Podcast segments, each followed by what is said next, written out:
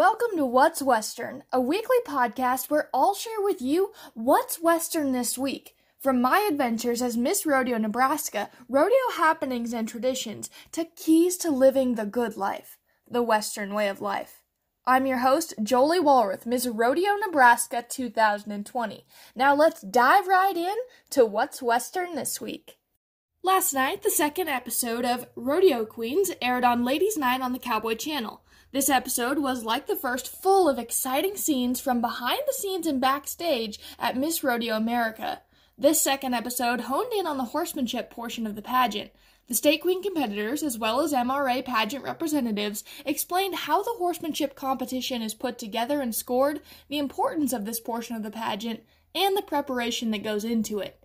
I encourage you to tune in next Tuesday for episode 3 of Rodeo Queens on the Cowboy Channel. This week, we're going to be featuring quite a bit about the PRCA circuits as the RNCFR just concluded and now many circuits are gearing up to host their own finals. With that being said, yesterday came some exciting news from the PRCA Prairie Circuit executives. The Ram Prairie Circuit Finals Rodeo will officially take place in just a few short weeks, October 16th and 17th in Duncan, Oklahoma. We'll see the best competitors from Kansas, Oklahoma, and Nebraska go head to head for the title of Prairie Circuit Champion. I'm also excited to say that I will be in attendance at the PRCA Prairie Circuit Finals with my Sash sisters, Miss Rodeo Kansas and Miss Rodeo Oklahoma.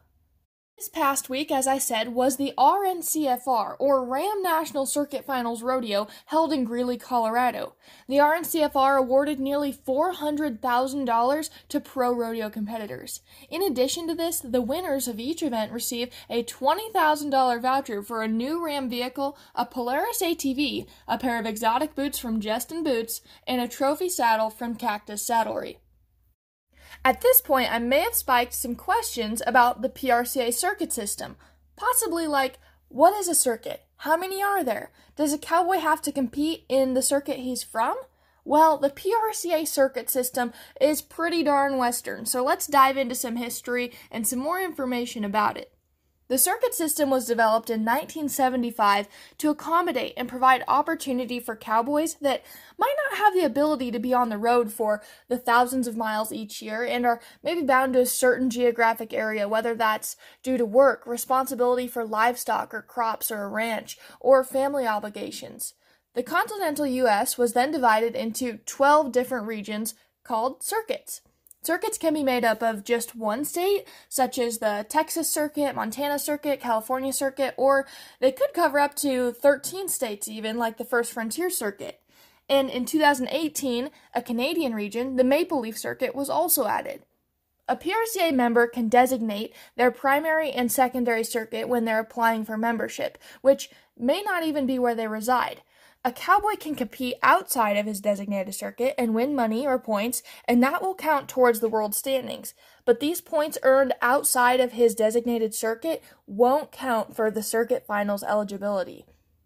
A relatively new point designation put in place is that the money and points earned at the Ram National Circuit Finals Rodeo will count towards the world standings.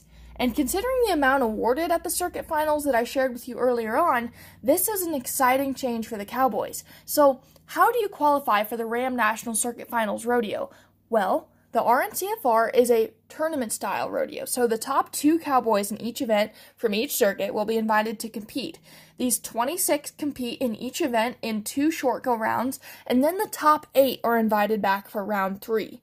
Then there are four. The top four advance on to the championship sudden death round and vie for the title of the Ram National Circuit Finals Rodeo champion in their respective events. The circuit system provides opportunity for competitors to stay close to home while still enabling them a chance to make it to the National Finals Rodeo. A competitor could hypothetically win their circuit finals, but still be ranked relatively low in the world standings. But if he goes on to win or even place at the RNCFR, those winnings, counting towards the world standings, might just catapult him up in the rankings. And that's pretty Western. As always, be sure to go and check out ProRodeo.com, the official website of the Professional Rodeo Cowboys Association, for the latest news, standings updates, rodeo dates, the Cowboy Channel schedule, and so much more.